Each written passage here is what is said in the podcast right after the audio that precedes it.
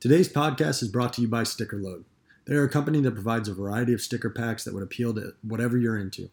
They have given a promo code I would like to share with you guys. If you head over to stickerload.co, you can enter the code, all caps, LSWH10 to receive 10% off your order. And today I'd like to do a giveaway. If you tag 5 friends on our Instagram page, your name will be included in a drawing to receive a free sticker pack. This is Let's See What Happens, a free-form discussion to talk about anything and everything. If you don't want to be offended, don't listen. If you do want to be offended, there's a good chance you will be. I hope you like this one. Let's see what happens.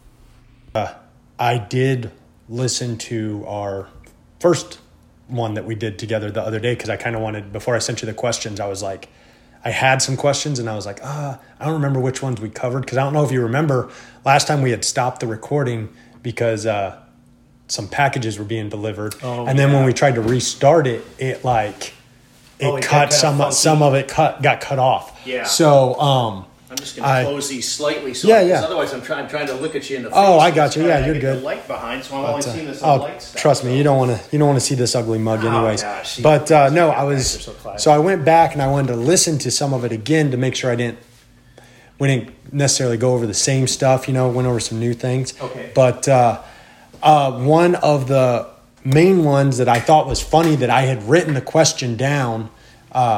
Before listening to that podcast again, which anyone who hasn't listened to it, I believe it was episode 8 with John. If you want to go back and listen to that one first, it'll kind of give you more of a background on John and what we talked about in that first episode. So we're not covering the same stuff. But one of the things that you did mention was the camaraderie on SWAT back in the day and how we have it now.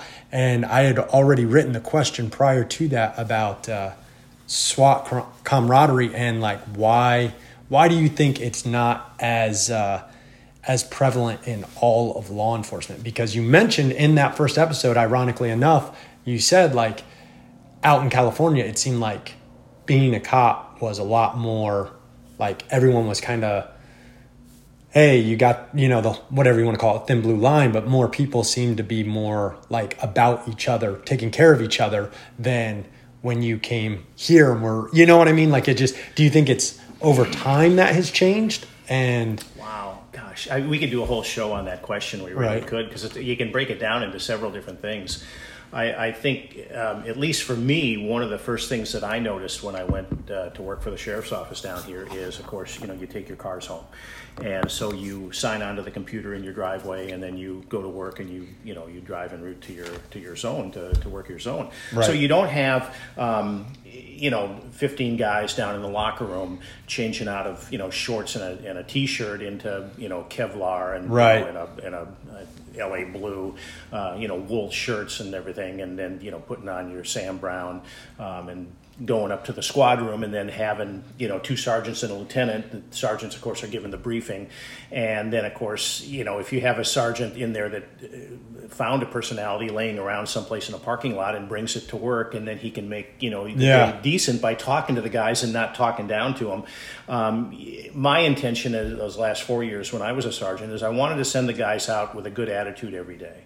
And no matter what kind of abusive crap came down from up above, from the administration, generally out of touch, not always, but generally out of touch, I would try to sandwich that in between some good stuff so that the guys would, I never understood the rationale to send guys out on the street with a bad attitude, because that's just going to increase your complaints. Set them out happy, so they have a good outlook at the beginning of the 11-hour shift.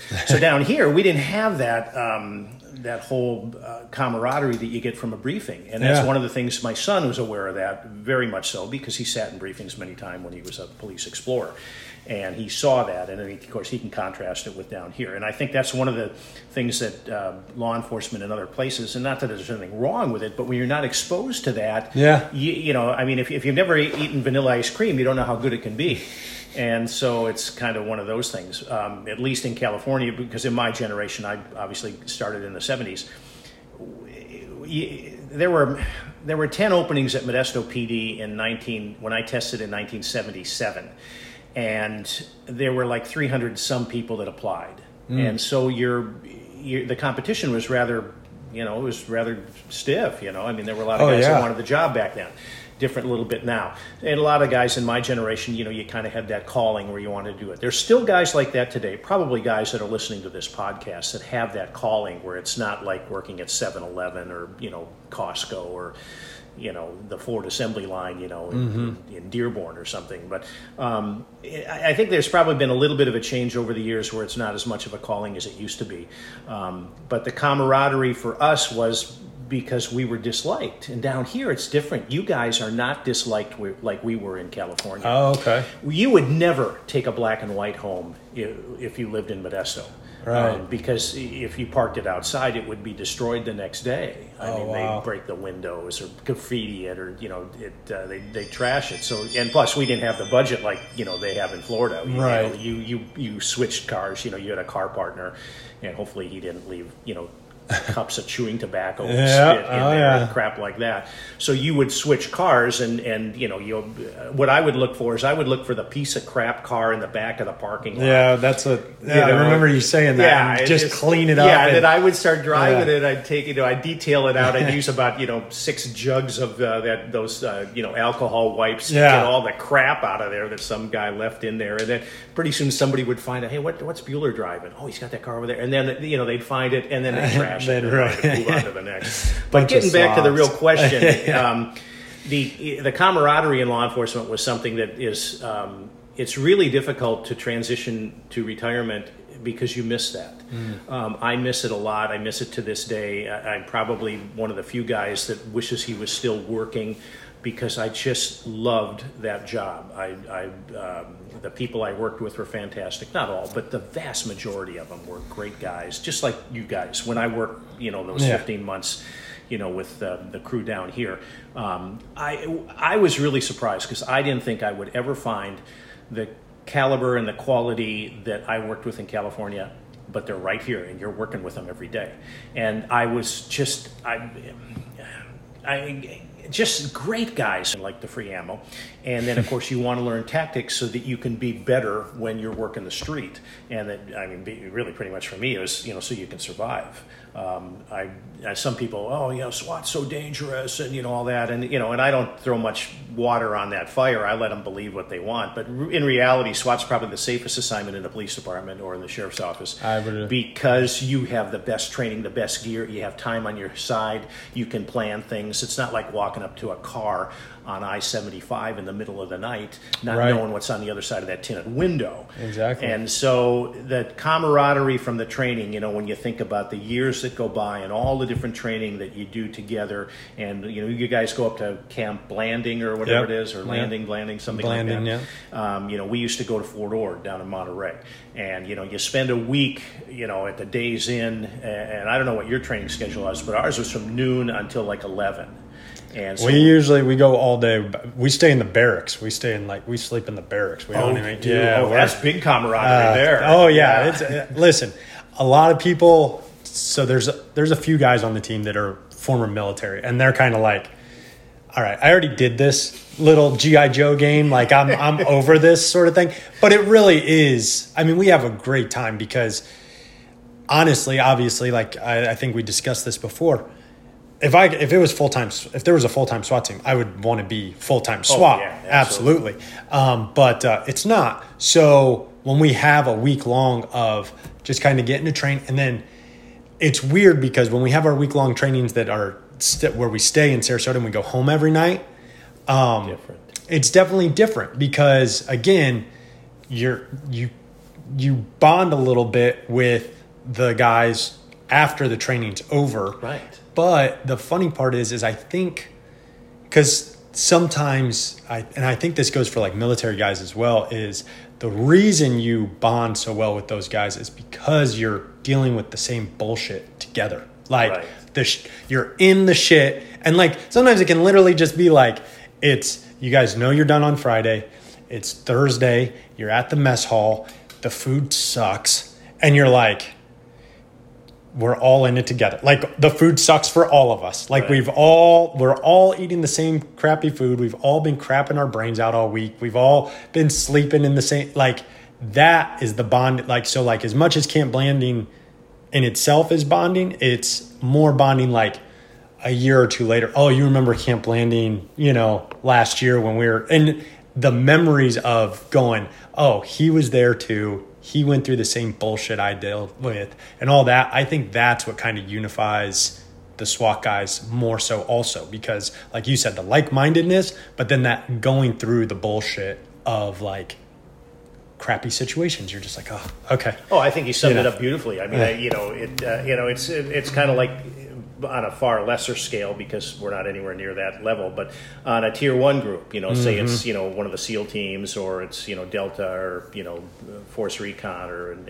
SAS, or GSG9, any of those guys, when they're doing that stuff full time and, they're involved in that stuff, you're going to have that, that bond that you are going to remember forever. And it's illustrated pretty well in that miniseries Band of Brothers. If you take a look at that. Oh yeah. You look at and what they wrote about it, Winters, especially when he wrote about the unusual bond of those guys because of how they had to suffer so much. Oh yeah. And how if they would get injured, they would be escaping the hospital to come back, right? Because they were so worried about their brothers, exactly, on the line, And it's a real interesting dynamic.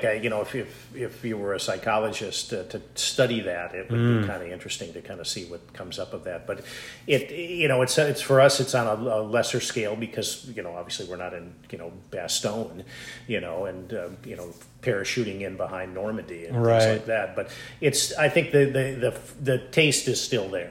And that's one of the reasons that I enjoyed SWAT so much. I really liked the shooting. I mean, I just loved the shooting. It was just such a good time. Yeah. And then the trips down to Fort Ord were really good. Now, see, it was different for us. We didn't stay in the barracks down there. Oh, wow. We stayed at like the Days Inn, and we would take a break about 7 p.m. We'd go into Monterey and we'd hit this Italian restaurant. And we'd eat our Italian food, and then we'd go back out and then train, like I said, until about 11 p.m. And so we had a combination of day and night training. The sheriff's guys from Stanislaus County, sometimes they'd be down there training at the same time because Fort Ord was a big base, even when it was open. And then later on, they closed it during Clinton's administration for the closures.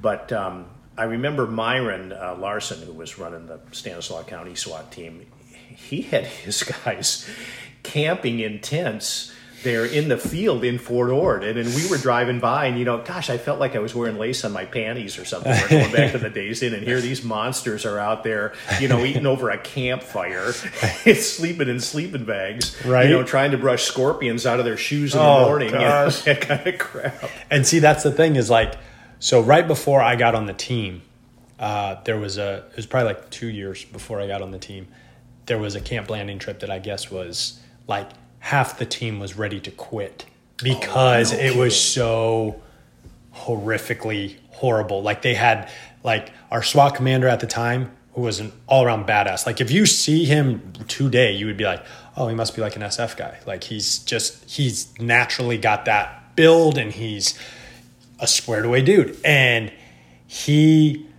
I mean, it used to be a lot more like knock your dick in the dirt sort of training where it was just like you were just rep, getting beat on. And like if you screwed up, there was no mercy, I feel like we've evolved a little bit in the sense that for one thing, because of that, a lot of people got injured. So like their SWAT life expectancy like on the team was significantly shorter due to injury. It was not because they didn't even want. They wanted to be there, but guys are getting, and being in law enforcement, we demolish our bodies. Like we're especially working the shift work. And then you have to really strive hard to eat right, work out properly, all that stuff. And then if you are doing all that, and then on top of that, you're doing a very vigorous exercising of like SWAT tactics, you're beating up on your body. Like your body wasn't meant to hold 70 pounds worth of gear and run over obstacles and, shoot and run and like your body gets beat up. So they were making people's career shorter on the SWAT team because they were like beating on each other so bad. And so what basically happened, I guess they had some LA County SWAT guys had come out and did a training. And some of those guys that came out were, 50-something-year-old guys. And they're like, how long have you been on the team? Oh, I've been on the team 20 years. Oh, how long have you been? 20 years. And they're like, wow, how do you guys keep people that long? And they go, and they explain to them, so many of our guys just get hurt. And they go, yeah, we used to be that way too. And then we realized going balls to the wall all the time is not always the best way. Like if you look, I would say all the SWAT guys like in our agency right now, they're in the upper at least 5% of physically fit individuals in the agency. Oh, I you know what I mean? Yeah, like they're – and but the thing is though is like I think when our higher up, our command staff started to realize, oh, these guys are going to be that physically fit regardless of whether we're pushing them to be. Like we don't have to I don't want to call it wasted time, but we don't have to waste a training day doing PT together as a group and beating our body senseless when we could be using that time better spent to train, entries or HRT or what have you. These guys are going to work out on their own time. Like we all work out on our, don't get me wrong. The working out together is a good, again, camaraderie builder. However, you don't want to do it all the time and you don't want to beat each other to the ground so bad that it's like, okay, what are we doing here? I can put myself through a very hard workout and beat the crap out of myself on my own time. We need to use SWAT time to train SWAT stuff. Right. You know what I mean? To train your tactics. Well, it kind of falls into that thing. You're going to suffer either way. You're going to suffer either the pain of failure because you didn't prepare, or you're going to suffer the pain of preparing. Mm. And I would rather suffer the pain of preparing and leave the failure part out of it because it works better. But anybody who's going into SWAT, of course, is going to have that mentality. Right. But it was the same thing out there on our team. We had a bunch of guys that were on the team for 20 years or more. I was on for 12, and I came off simply because of the age of my kids, and I was losing too much time with them. Otherwise, I would have stayed on. But you do your training, but it's as far as beating the crap out of each other. I mean, when I say beating the crap, I don't mean we're necessarily beating up on each other. I just mean beating each other down in the sense of hey, we're going to run the obstacle course 3 times. We're going to run to the archery range and back between each round of the course. And that's what I'm talking about. Just beating. We're just beating ourselves. Your bodies when you can be spending it doing maybe some firearms drills, doing entries or something like that, or transition drills on the range from target to pistol or something, but. It no matter how you slice it, it's still And I don't know if there's any young guys that are getting into law enforcement that are listening to this, but one of the things that I found as a young cop is I looked at the guys that I was around that I saw that I admired, and they were just about all high performers, and I wanted to hang around those guys because I thought they were cool, and still do, and. So it's well, you're not going to be able to hang around those guys if you don't perform. Exactly. So if you can choose 2 paths in law enforcement. You can decide that you want to move up in administration, for the pay and the rank. And I get it. They need people up there to do that. Generally, not always, but I found more than not, people who chose that route were never very good on the street. And I they weren't impressive, although some of them became very impressive administrators. They were crap as a street cop, but they found their niche in administration, and their ability to implement positive changes was very impressive. But then other people got up there just for selfish reasons, and then they didn't care who they stomped on. I remember there was one guy who he said, you got to burn them to earn them, meaning you have to burn your subordinates as a new sergeant to earn your stripes. And I thought, what the heck kind of messed up thought is that? No kidding, and my God. And of course, as time went by, then I get accused, well, you're too close to your guys, and I'm just thinking, well, the sergeant is he's the favorite uncle, he's the older brother, he's the mentor, the trainer, the candlestick maker, he's the one that, that they can come to when they've got a problem. Right. And if a sergeant doesn't cultivate that, then you're going to have a dysfunctional squad. Mm-hmm. And it often is to the detriment of the sergeant if he has that attitude, because they don't like that. They want you to have that distance. And it doesn't mean that you have to run around with your guys off duty, you know, and go to the lake and jet ski and all that stuff, you know, because I didn't hang around my guys when I wasn't working, with the exception of one, but he was a lifelong friend anyway. But at work, I think it's the first line supervisor's job to transition that incoming message from administration and make it palatable to the guys on the street. Yeah. I remember there was one time that they came out with a really restrictive pursuit policy that was, you know, crafted in Disneyland and, you know, probably reviewed by Joy Behar on The View or something, and they came up with this ridiculous crap. And the lieutenant, you know, throws me in the mix as a test because I hadn't been a sergeant that long, and he says, hey, you know, today on briefing you're going to read this policy to the guys. It just came down from up above. And I knew what it was because I'd already read it, and I said, "Oh, this is all bull crap." So, but you know, you have to put on the face, and so you know, read the policy and everything, and then of course the peanut gallery in the back row, the veteran guys that I really liked and admired. You know, one of them's, you know, hey, you know, JB, what do you think of this policy? And so, you know, here you're put on the spot in front of everybody. You got the lieutenant sitting there, and you got the guys, and so you know, I know some guys who would have said, "Oh, this is a great policy." You know, and it's like, are you kidding me? So I just said, well, I understand the rationale behind it. And as a cop, I don't like it at all. I think it's a bunch of baloney. They hired us to catch bad guys, hook them up, and throw them in jail. However, as a sergeant, I got to tell you, I like it. And I like it for the simple reason that the restrictiveness in this policy will prevent me from having to go to your mom, dad, husband, wife, whatever it is, and tell them that you got busted up in a car crash when you were chasing somebody for a traffic violation, and left it at that. And You inject the honesty on your personal opinion, right, but then show the reality of the benefit of something that really does feel stupid. Because yeah. I there was an instructor one time I went to a 3-day firearms school. The first 2 days we shot nothing but left-handed, our right-handed shooters, you know, because he told us, he said, first 2 days you're not going to use your, you know, your gun hand. You're going to use your support hand. And it's like, oh, this is cool. And it, you know, pushes you to the limit. And then pretty soon you get to be a pretty good left-handed shooter. So, but I remember him saying that how much he admired us, that we were willing to give our lives for our community.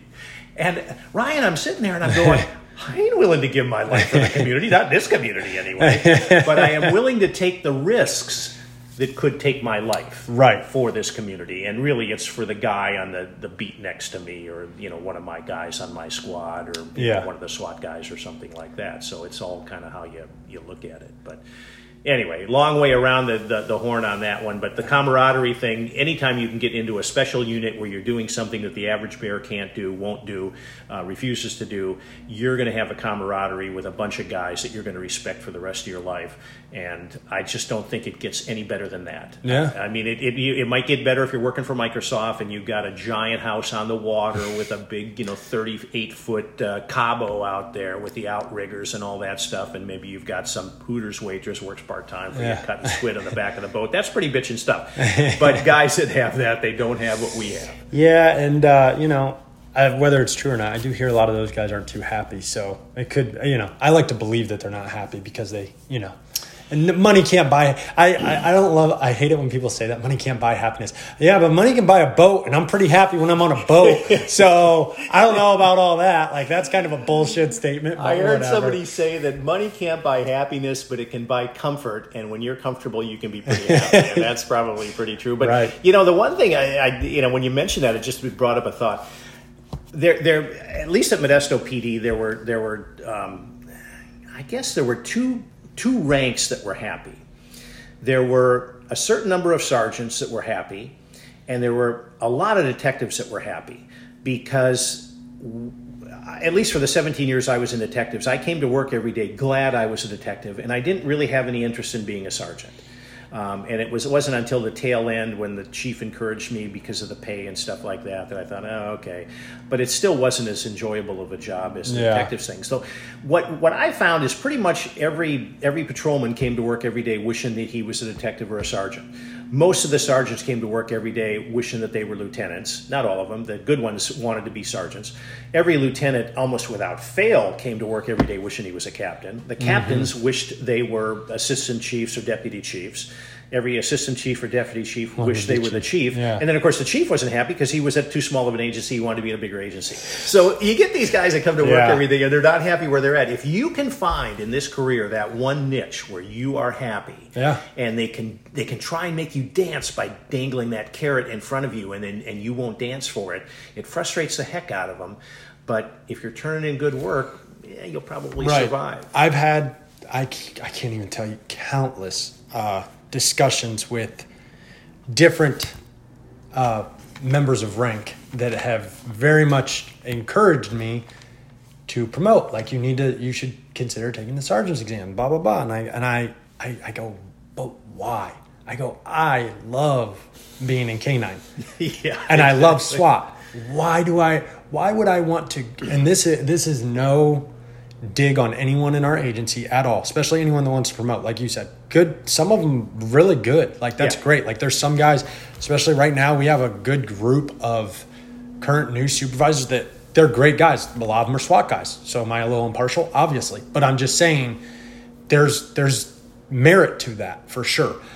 For me, though, the way I look at it is, okay, so you want me to leave a gig that I think is amazing. Like, I think is I get to literally, so like when K-9 shows up, the fun gets to begin because I get to track bad guys. Like, the guys we're tracking, our policy is violent misdemeanors and felons. So it's like, I'm only catching bad guys. Right. You know what I mean? Like, bad people.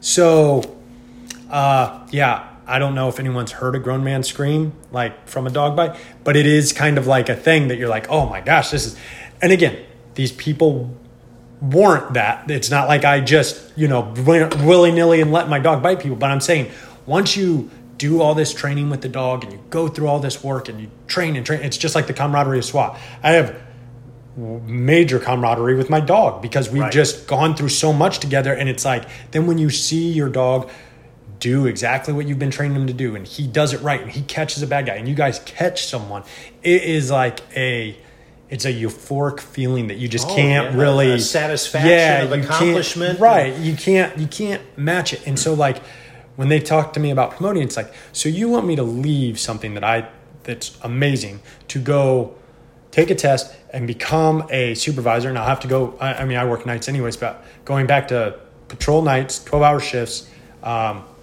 and I'll be in charge of 5 to 6, maybe more, idiots for the most part. Because, like, I'm the newest sergeant. I'm going to get the newest guys, and I'm going to be, like, held liable for their poor decisions, good decision, what have you. Yeah, you might get one, maybe two of them are decent or studs or a long time, like, old timer that likes working nights, and you have one guy that you don't got to worry about that knows how to take care of everything and isn't calling you all the time. And you're going to have me do that for slightly more pay, And I heard the argument, well, think about your retirement. It's so much better for your retirement. I go, yeah, have you seen the current climate that we're in? Retirement's not guaranteed for anybody in this line of work, all right? And I'm not talking about getting shot. I'm talking about getting hemmed up on something, and all of a sudden you lose everything. And it's like, I don't think I don't want to be miserable for even a little bit right now in the hopes that it's better later. I would rather enjoy right now and still hope that it's going to be better later. You know what I'm saying? Like, I couldn't agree more on that. I got a friend of mine. He lives down here now. He was he was an explorer. I was a motor cop, and I was an explorer advisor. And he came on the explorers when he was 15. He was 10 years younger than me, and he lives out east of the interstate and everything. Built a house out there, and he later became my lieutenant for a short period of time. And he had a pretty good career, but for the most part, if you're looking at captains and, I guess down here, majors and colonels and stuff like that, how many of them actually worked long enough to really enjoy the career? I remember there was one chief in particular, and I always kind of look at him as, if he talks about law enforcement, he's talking about it from like a spectator talking about hockey, 3 rows up in the stands with a hot dog and a beer. But the time that he had skates on and he was shooting the puck and checking guys into the boards was so short that he has no credibility. And I did the sergeant thing just like we were talking about, the last 4 years. And I really wouldn't have done it if it wasn't for this one particular chief that seemed to like me. And I liked him and I respected him and he kept encouraging me. Yeah, I would have had more fun probably finishing it out in homicide.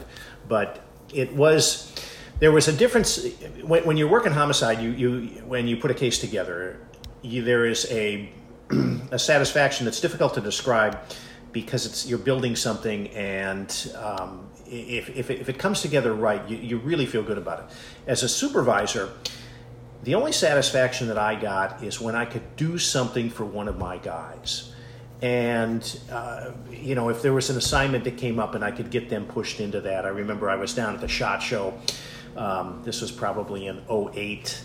And Caliber Press had a table there, as they usually do, and I rolled in there. I was talking to the people in there, and they had some flyers for law enforcement, or officer survival for women officers or something like that. And I had two really good female cops. One was on my squad and one was on the other squad, Michelle Baker and this other officer, this Kaylee.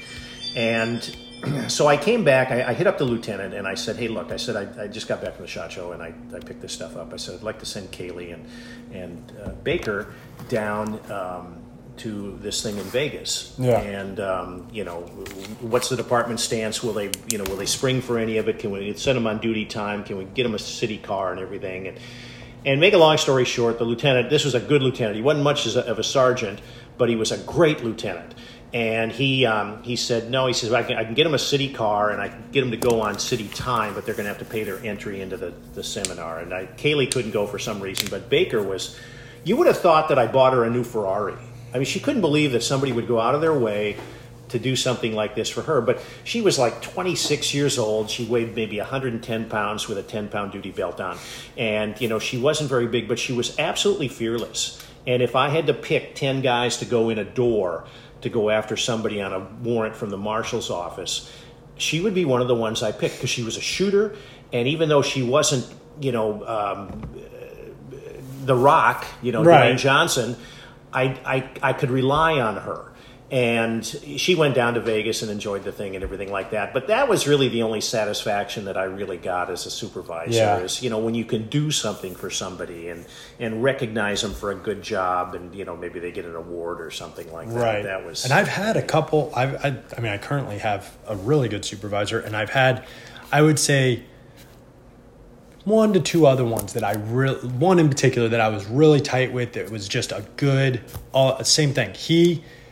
He was a cop for a very long time. He became a supervisor right towards the end, but he was in patrol prior to becoming a supervisor. That's another thing that I think is kind of missed from a lot of guys, because like you said, those guys that are in the stands talking about when they were wearing the skates, well, the way our agency does it is you don't promote in the unit you're in. If you promote, no matter what unit you're in, you go back to patrol, which is kind of, oh my gosh. I mean, it I don't want to say it doesn't make sense, because it kind of does. You want them to be able to understand the core concepts of being a supervisor I'm not calling patrol the lowest level, but I'm saying at the basic level of what being a cop is before you go into a specialty unit to be a supervisor of it, if that makes any sense. I get it though, because even saying it, I know it's not, people are listening going, anyone that's not law enforcement listening is probably going, well, wait a second, why wouldn't you have someone that is already in a specialty unit? Just because that would make sense. But the problem is then you would have people, there would never be any movement of people going around to different things. Well, there is that. And I do get that. And I'm same thing, Ryan, I'm right there with you. I can see a little bit of validity to that. However, if it's, you got somebody, that's working a special unit and they have expertise and they're a subject matter expert. They teach the stuff at the academy. They've been, certified in court, as an expert in this thing. To put somebody on night patrol to learn how to be a supervisor, the thing is they already know how to be a supervisor because they probably are already supervising people as a, when I was working crime scene, sometimes I would be the crime scene manager and I would supervise three other detectives and a CSO, ID tech, but I wasn't getting supervisor pay for it. But you're responsible for their work output. So, they say these things, And I they never made sense to me when I was a young guy. They don't make sense to me anymore. If somebody's good at something, it was. I remember they had a rotation thing at Modesto PD where you could only ride the motorcycle for 3 years, and then you had to rotate back to patrol for at least a year and then come back. Well, the studies had shown at that time that your safest riders are guys that had been on for over 3 years. Those were the guys that were not getting busted up because they knew what they were doing. And so then, you know, when you're accomplished, and this is back before they were just coming out with set comms and everything. So you had to do everything with the throttle, the clutch, the brakes, and talk on the mic. You know, so you're juggling things. It's like you got banana, a chainsaw, and a piece of fine china. Not to mention you're doing stuff with your feet too. You're shifting gears, you're braking, and then you got to put the foot down and all that stuff. And so I remember this one captain came up to me and he knew I didn't want to come off the motorcycle on the rotation thing, and he goes, "Well, John, this is for your benefit. It's just so you have a more well-rounded career." And I'm thinking, hey, I got a mother. I don't need you. If I don't want my career to be well-rounded and I just want to ride this Kawasaki and my tickets investigate fatals, leave me the hell alone. Yeah, I don't need you watching out for me. And that's the thing too. So luckily our agency doesn't do this, but there are some agencies. With K9 that had a similar thing they rotate, like people will get to work one dog, and it's like, so like the lifetime of the life expectancy of the dog can be anywhere from 7 to 9 years. And usually, and you should be on that dog that whole time, working that assignment the whole time. That's your dedication. That's your expertise, and that's when you really get good at it. But exactly. And then I've gone to a bunch. I've been lucky enough to go to countless schools and talk to a bunch of other handlers and stuff. And even within our unit, all the guys in the unit besides myself and one other are on their second or third dog, right? So the experience level of just understanding the pure basics of the mental components of my dog's doing this. Well, that's probably because of this.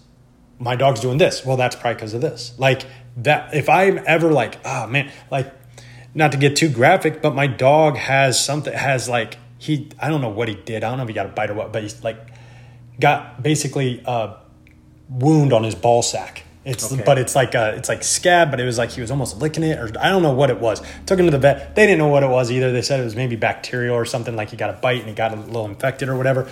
So listen, I have to apply this cream to his nutsack and stuff. But my first thing that I did is I contacted our team trainer, who's now on his third dog, and I said, "Hey, Knox has got something going on with his nuts." And he's like, "What is it?" And I explained it to him, and I sent him a picture, and he's like, he goes, "Yeah, I don't know." He goes, I would take him to the vet. But just him, there was no answer on what it was from him. However, him not showing concern, in a way that it didn't make me get "Oh God, is there something really wrong with it?" You know what I mean? It almost calmed me down. Him being "It's fine, just take him to the vet. They'll, take a look at it." And so just the knowledge of.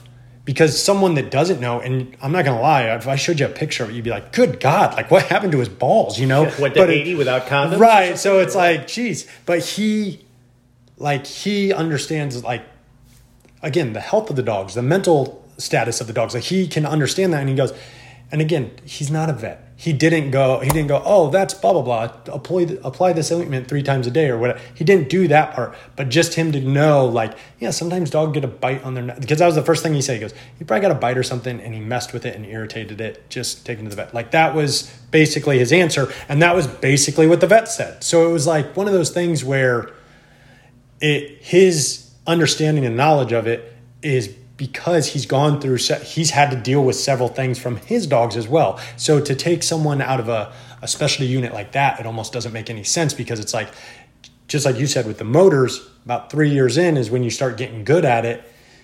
A lot of guys will tell you, they don't really have because on your first dog, you're learning everything. And on your second dog, you've fixed all the mistakes that you've learned from your first. You know what I mean?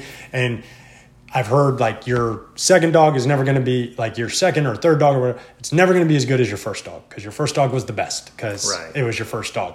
But the reality is their capabilities are going to be far superior, because you now are more knowledgeable and can fix all the things that, Knox is really bad about. Let me pick him up and put him over walls. He really moves around a lot. My next dog, I am going to fix that from the get-go. Yeah. He's going to be picked up on all my shoulders all the time. He's never going to, like, he should want to be up there. You know what I mean? And that's something that I'm going to fix with the next dog, assuming they'll let me have a next dog. But I'm just saying, you see all these things and you fix all these things, and that's what makes you a better handler and ultimately a better cop and ultimately better at apprehending bad guys, because you've learned and you've gotten better and you've advanced. And to take people out of these units, whether it's for whatever, rotation and better career development, or like we were talking about, supervisor, I don't know if that's always the best. Yeah, defeats the goal. Yeah, what's the goal? The goal is to provide the best service for the taxpayer that you can possibly do. And it shouldn't have anything to do with ego, personalities, or anything like that. When I got hired, they promised me a blue uniform and a black and white car. And I'd probably be working nights part of the time. And, you know, we had rotating shifts like you guys don't have, which is kind of goofy. But that's all they promised me. So if I never got a chance to ride the motorcycle, I didn't have a bitch. Yeah. Because they never promised me that. Exactly. And so, but, you know, you brought up something else that was really interesting there that I think deserves a little bit of, chat about, is the reaction of that supervisor in the canine unit when you showed him the testicular issue with your dog. His reaction to it was controlled, it was calm, and what it did is it erased any anxiety that you would have. And this is one of the things that is missing from a lot of people, unfortunately, in this job is, or even in life in general, it's the oh my God reaction, the over-the-top reaction, instead of the yawning, almost disinterested, that's not a big deal. Next, I'd like a burger with fries, and this is one of the things, and even if it is a big deal, and whether you're a father, and it's probably important, maybe more for fathers than anybody else, when your kids do something, your reaction to it is going to have a big basis on them for their whole life. Oh, yeah. And so and it's the same thing with young patrol officers. If they don't get a reaction that frightens them and creates anxiety, but is reassuring, they're not going to be afraid to come to you because they know they don't have to fear what the reaction is. Oftentimes the reaction, depending on the parent or the sergeant, is much worse than what the deal is. Yeah. And this is one of the things that they didn't, they stressed it a little bit, but they didn't touch on it anywhere near enough in the supervisor schools that I went to. And I think we mentioned it before, there's a really good book on dealing with people in a supervisor or management position. It's called It's Your Ship. It's written by Mike Abrashoff, and it details things like that. And anybody who's listening to this, well, both people that are listening to this, if one of you is going to become a supervisor, you might want to read that book because it's pretty good stuff. Yeah. But, you see so much ridiculous stuff that goes on with how they make some of these selections and, things like that, and why they move people around. It's one thing, and it's not to cap on the agency, because I love Sarasota Sheriff's Office. I mean, there were some great guys there. I just, like I told you earlier, I never thought I would find that caliber, but it's exact same caliber. Cops are cops no matter where they are. Their refusal, or I don't even know if they're interested in doing it, to not allow detectives as a promoted position, to me is a huge mistake. They did away with it at Modesto PD for the whole time I was there, and then for some time after. To go into detectives, you had to promote. You could go in as a trainee for like a year, then you could promote. You'd be a regular detective, or then you could be a senior, and. It created a case clearance rate that was very impressive because of the experience. Just like you were talking, when a dog cop comes up to a supervisor that was also a dog cop, he's going to know what's going on. And there were a lot of cases that we solved simply because of experience that we wouldn't have solved if we didn't have that. But anyway, you had other questions. We go off on tangents there. Crazy, but so kind of sticking along the SWAT camaraderie thing, I was curious how. So like now we have, they call it a force on force building. We call it shoot house usually, but well, it sounds cooler to us. It sounds bad to the general public because it sounds like we're training to shoot people in a house. Well, and you know what, we are. But we are training to shoot bad people that do bad things to good people. Right. And and if that doesn't work too well when you're drinking your tea and you got your pinky out or you're doing the martini, well then stay there at the yacht club and don't worry about it because we'll take care of it for you, because that's what we do. Or that's what you guys do. It's what I did for a while. So what I was going to ask is, how did you guys get your training reps? I know you said you went down to that fort and did train. Did you guys have a designated building, or just you used buildings throughout that you did training in? Well, or? It's just like you guys up there at Blanding. You guys got a MOUT up there? Yeah. Military Operations and Urban Terrain. Now, they had a MOUT site down at Monterey at Fort Ord. And, oh, my gosh, the thing was just spectacular.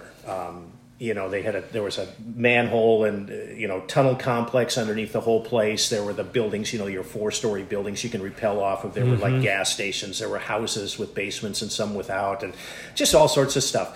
And you could, sneak around at night in there. And it just was great training. But when it came to the shooting, they had I guess you could call it a shoot house, but it was a tire complex. And so it was walls made of tires that were stacked on top of timbers, and they were filled with sand. So the bullets aren't going to perforate. They'll penetrate, but they won't perforate.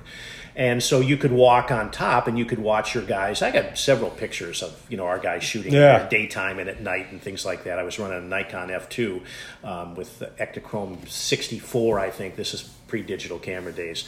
And I could do time exposure stuff and get some pretty good, pictures, with that back in the day without a flash. But anyway, we had the shoot house, you'd go in there and we were running live ammunition, but we weren't doing Delta stuff where we're shooting at our buddies as they're sitting in a chair, because we weren't a full-time team. So anyway, but yeah, we did that and it was really rewarding. It was, it was a little bit primitive compared to the stuff that you guys probably have nowadays, but it was what we had and we used it. Right. Did you guys, so we do, I would say our bread and butter is entry training for basically search warrants, and then which is what the bread and butter is, right? For SWAT, exactly, and a lot of HRT stuff. Is that what you guys kind of worked on too? Or? Yeah, we had a schedule set up every year where we knew in April we were going to be doing bus assaults over at the bus yard. So we did a variety of different things. We had these cut down ladders that we used to break and rake the windows if we were going to do something like that. Toss the flashbangs in and then do the entries, and then we had the different targets that were in the different seats, some with depicting armed people, others not, right? And then we would use simunitions on that because we had a pretty good sim set up for the ARs or the M16s, and then also for the SIG 226s, so we could do that, and that worked out pretty good. The 1 year training, the week long training was in Fort Ord in the fall every year, so we knew we were going to be doing a big combination of building entries, stealth entries, dynamic entries, and things like that. And then, of course, we had one senior guy on the team who had done that for so many years, he didn't need to do it anymore. So he was the bad guy, and he would put in trip wires with flashbangs on stairways and things like this, and just anything to screw with us. Right. And we had the luxury of there. One year we were up there, and there was I don't know if it was a battalion or a company of Marines that was commanded by a major who was the brother of one of our SWAT guys. And so we got to train with them, which was really enjoyable. They liked it. And then there's a couple of times that some of the Army guys were there because it was the headquarters for the 7th Light. And then there was 1 year we were there where a bunch of SEALs from Coronado were up there training. Oh, geez. And so that was really enjoyable because we got to train with them. And I remember sitting in the fourth floor of one of those buildings with one of those SEALs. And he was actually on a Discovery Channel show because I recognized him from the show. And I asked him about, there was a senior master chief. His name was Herschel. I can't remember his last name, but he was really cool on the show. And I asked him about him. He told me about that guy. But anyway, I asked him, I'm really embarrassed for us because I know we make a hell of a lot of noise coming through these, passageways between the buildings and everything. And he goes, "Are you kidding?" He goes, "We can't even hear you guys. You guys are really quiet. We're really surprised that cops would be this quiet." It was like this incredible compliment, it's just like somebody put a air hose to me and injected me with about 60 PSI, just pumped me up and everything. And I thought, oh, we're quiet. Wow, from a SEAL. Yeah. Well, I think, too, it's got to be recognized. And we've started to kind of recognize it more as so our SWAT team right now, we're in a really good spot because we have a lot of, I don't want to call them super senior guys, but a little bit higher than mid-level guys too. We've a good majority of us been on the team more than 5 years. Some guys more than 10, but some guys less. But in that window of time where everyone's still everyone gets it, everyone's on the same page, everyone understands the tactics. So we work really well together, which is awesome. But the last couple of times where we have done trainings with, whether it's SF guys going up to MacDill or Camp Blanding or whatever, we have gotten up quite a few compliments about how we do stuff. And then also like they, because those guys, they have like a rotation of SF guys up there at Blanding that are like, they're literally just doing that where they're helping train SWAT guys come into the mountain and stuff like that. Yeah. And, you know, they could say it to every team, but I don't think that they do. But they said they're like, no, you guys are like way better than a lot of the other teams we've seen, which is a huge, like you said, a huge compliment. But just seeing them show certain things and the way they do certain things is it's like, listen, they're in the shit. They're actually doing this stuff, especially like overseas, and it's impressive what they can do. However, we do have to recognize what it is to be able to mold it to our tactics, because sometimes it's not the same. Of the way they clear room is not necessarily beneficial for us to clear a room that same way, because they can work walls over in over in the sandbox because hey, they're going into huts where there's not a lot of furniture a lot of times. Right. We're going into these crack houses where there's just shit all over the floors. You're stepping over things. You're tripping. You know what I mean? It's not as fluid and real. And that's one of the few things that is nice about us having the force on force building is we've started loading it with furniture, like, you know, so that stuff can be in our way and we have to move things around and set it up differently and, you know, give people a little bit more real look than just going into a big empty room where it's like, oh, hey, there's nobody here, or there is somebody here. No, we're hiding behind desks and under beds and, you know, things like that to try to give it like, hey, you got to really be, you know, clearing these things. And that was one of my other questions was, when you were on SWAT, were you guys good about, like the team itself were you guys pretty good about adapting new tactics? Like, did you guys go to a lot of schools or train with other SWAT teams and go, hey, that's a good, like we've had a couple times just while I've been on the team where we've changed the way we clear certain doorways. Like the last door, if we know it's the last room in the structure, we're going to let that room breathe for a second, you know, throw the door open, let it breathe for a second, maybe threshold assess all the way over before we ever even make entry into that room. Like we're not just flooding into the room.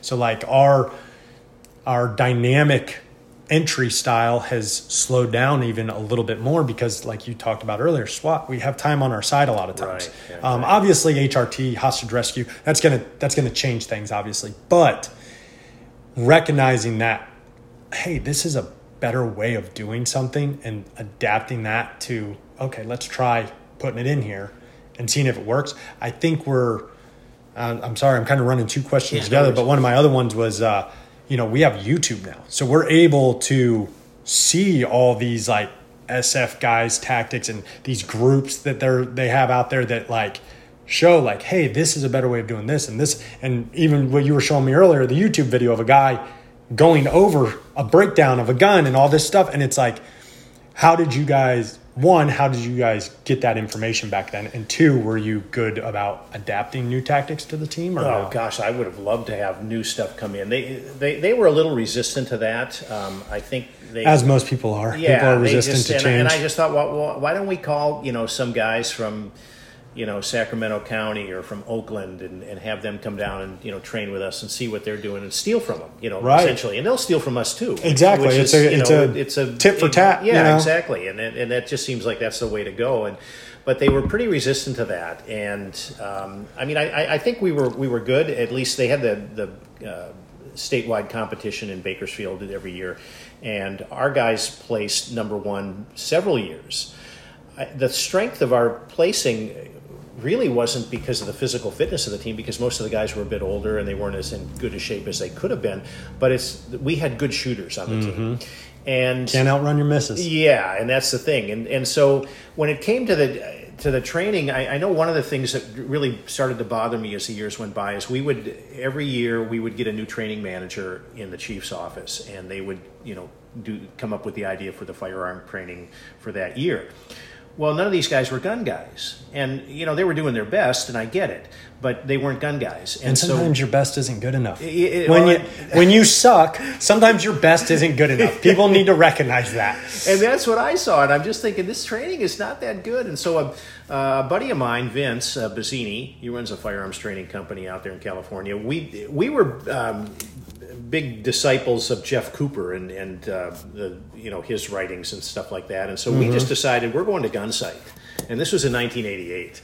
And because we wanted good firearms training, and at the time, Gunsight, down there in Paulden, Arizona, was the premier place. I mean, Milius has been down there, Selleck, King Hussein of Jordan, his bodyguards trained there, LAPD SWAT, of course, their guys there, Larry Mudgett, I think he was an associate instructor down there, Dennis Tueller from Salt Lake City PD, who came up with the original 21-foot rule, he was an associate instructor down there, Bill Jeans from Clovis PD, he was operations manager down there. I mean, they had really good guys. If you remember Robbie Barkman from Robar, who did the firearms finishing down there, he was a gunsmith down there for many years. Clint Smith, who's got Thunder Ranch right now, he was one of the he was operations manager down there too.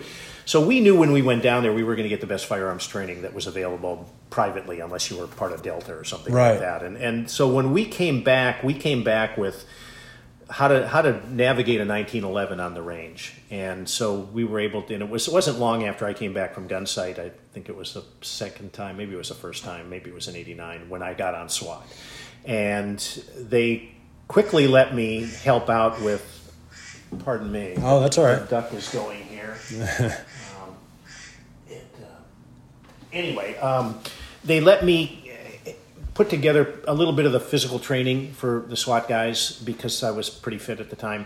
And then they also let me do everything. Because you're such a slob now. Yeah, the Famunda. So, but they let me also, pretty much focus on the 1911 stuff. And, then I went back down to Gunsight, took their carbine course. So I was allowed to bring in some of that stuff that helped out. So as far as other training, they welcomed that. But as far as training with other teams and stealing from them, not so much. And I don't know if there was a fear that other guys were going to be that much better and we would look foolish. I was just going to say it's ego. You have to be able to put that aside to be your best. Well, I think I'm sure Mike has talked to you a little bit about it, but he started doing jiu-jitsu. Right. And so since I started going to this new gym, one of our guys was already going there, but I was training down south. Well, the schedule was just, I was not advancing the way I wanted to be advancing because, one, the times of the schedule of the gym that I was going to weren't super advantageous for my schedule. And two, the guys that were there wasn't enough of them, like for when I could be there. Like they were more guys come at night. I can't do nights. I work nights. So I need morning classes. Well, this gym that I'm going to, Team Alves, shout out, they have 6 a.m. classes. So a lot of times I'll work all night and I'll just go to jiu-jitsu, like as I get off work. Right. And so since I started going there, I have coerced, I guess might be the right word, quite a few of the other SWAT guys to start training as well. And we have just cops alone right now in the mornings in 6 a.m. class, we have usually 8 or 9 cops there in the morning. Kidding. Yeah. Gosh, that's a good turnout. I would say 6 or 7 of them are SWAT guys, which is great. And it's funny, though, because you talk about squad meetings. Anyone driving by at that time sees freaking 8 or 9 Tahoes sitting in front of a jiu-jitsu gym. They're like, what's going on there? Are those cops getting their ass kicked or what? You want to talk that and, anyone that's listened to this podcast, I'm sure I'm beating a dead horse at this point, but that's one of the best things about jiu-jitsu is there is no ego. You're not going to have an ego in jiu-jitsu because you got to check it at the door, man, because you are going to get your butt kicked. And if you can recognize – and I got to give a lot of props to the guys that have started, these guys that are – which most people would consider all around, badass guys, physically fit, hungry, determined, SWAT guys, tactically sound, good shooters. They're coming in and doing something that they've never done before, and they're getting their butts kicked. And they're all getting better. They're all getting better at it because they have that drive. But it's a hard thing to do something you're not going to be good at. It's one thing to go try something like I think I want to try that. And you're not good at it, and then you don't do it anymore. But to keep coming back knowing you're not good at it and you're trying to get better, and the repercussions for not being good at it is getting choked out or, an elbow extend, you know, like, I mean, obviously jiu-jitsu guys know you can tap and it stops, you know, like you can stop the from going unconscious or breaking an arm or what have you. But the reality is, you knowing the consequence of that, I think makes you a better, not just a cop, but a better individual, because all of a sudden mentally you're going, oh, hey, I am a person with a neck that somebody can choke. Like, understanding that concept and going, a badge doesn't necessarily always protect me. I may not have access to a gun for whatever reason. I need to know how to defend myself a little bit. And the best way of doing that is having to actually defend myself a little bit. So I think that, again, a lot. So I won't say any names, but there's a couple guys, couple detectives that have recently started that aren't on SWAT that are coming. And the one guy in particular, his determination for, like, he is just there every day. And he's a smaller guy, and he's getting his butt kicked every day, you know, for the most part. I mean, we're not just beat. We don't mercilessly just beat on him or anything, but like in jiu-jitsu, you kind of got to get beat up to learn. Like, you kind of get, you know, you get choked out and all that stuff, and you learn, because you're like, oh, I don't want to do that again. I shouldn't have put my hand there. I shouldn't have done, you know what I mean? So it's very cool from my perspective to see these guys that are like, okay, I know that I'm going to be bad at this, and I'm still going to come do it.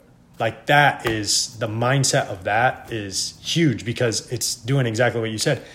There's no ego.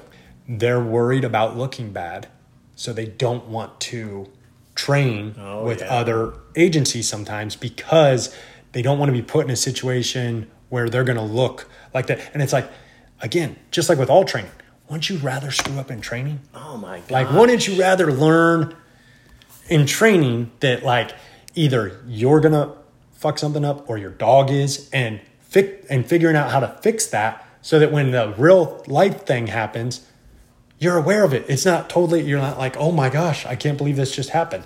And it blows my mind, because I'll be the first to tell you, I'm not the best at anything. I'm really not. I'm not good at anything. Okay. I mean, other than Jerry Miklek, who is. Yeah, but it's like, I think recognizing that and being able to try to get better at everything that I'm not good at makes me better than the guy he's like, I'm not going to try.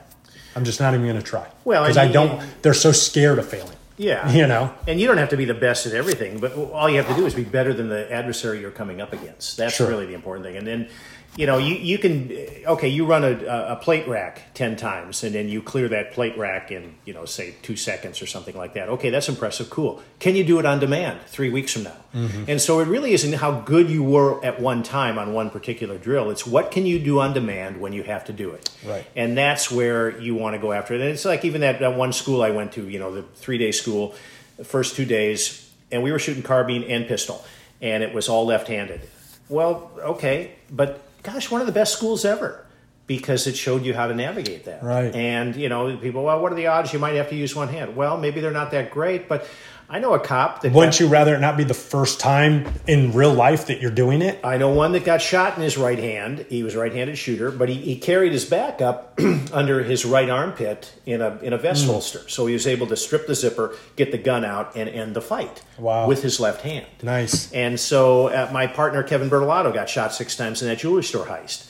He was a left-handed shooter. Luckily, he took the first round in the right hand. But he was still able to react and take care of business. I think I mentioned before, he still comes down here fishes. He survived 6 rounds from pistol. He survived it. Most pistol rounds are survivable if you're close to the hospital. It's not in the heart or head or something like that. But I know you had other questions. I don't know if you want to cover those. Because you had good ones. You know, hey, always have good ones. I'm trying. You can go on for decades. I know. And that's the thing, in a bigger coma than they already are in. Right, yeah, right. One of the questions that I had was, I don't know if you saw it, because obviously, especially right now, it seems like whether it's social media, YouTube, whatever, we're just inundated with videos. So whether it's body cam footage cell phone cameras of just shootings after shootings after shootings, of whether it's police or all these active shooters that are going on, right? One I had, and I had written this a while ago when we had first booked this, because it was right around that time. And I talked about it on one of my WTF Wednesdays. But I wanted to get your opinion. Did you see that one? I believe it was in Colorado. It was an active shooter. Someone had their cell phone and they're recording. They go, oh my gosh, I think it's an active shooter. Like, it was a civilian. I think this is an active shooter. And there were some people in the parking, like people running out into the parking lot. And he was going in, I believe it was a grocery store. And he's going in, and sure as shit, there's people laying down. He's like, oh my gosh, someone should call 911, blah, blah, blah, blah. And he's recording with his phone. And like, then you hear some shots in the back of the store and some people like yell and they're running out. And he's like, oh my gosh, it's, and then a video cuts off. I'm hoping it cut off maybe because he decided to call 911 or ran away. But I lit him up on the podcast I did by myself. Cause I was, you know, I had just seen it. I was a little amped up because of the stupidity of it. Like, first off, active shooters, bunch of cowards, any of them. Yeah. And the part that bothers me most about when I see some of those is these poor sheep that are just, they're just living their lives. They're not bad people. They're just they're just mindlessly doing their thing. And you have this wolf coming to prey on them. And then it's like, I want to be there for that situation. Like I don't want. You don't want it to happen, right? But if it does, you want to be one of the guys. Exactly. Like why I watch that video and I go, why does that not happen at the Publix when I'm shopping? Yeah. Like at my Publix, why can't that happen at my Publix so I can end this dude? But my thing was I lit that guy up because I was like, I get it that everyone can't have the mindset of going towards the gunfire. I'm okay with that. That part, like I said, I'm not faulting those people. I'm faulting him for being so obtuse about the fact that, hey man, you're holding a phone, recording when you could be either one, calling 911, or two, put it in your pocket and try to help some of those people. Right. Or get yourself to say something, like do something so that you're not a victim of this, or help a victim that is hurt. Or dude, there were so many countless things he could have been doing to better the situation than what he was doing. Does he carry a med kit in his car? Does he have a tourniquet? Things like that. And that was something that I covered. I know we're wacky for this. You know, I got some neighbors. They think I'm a lunatic.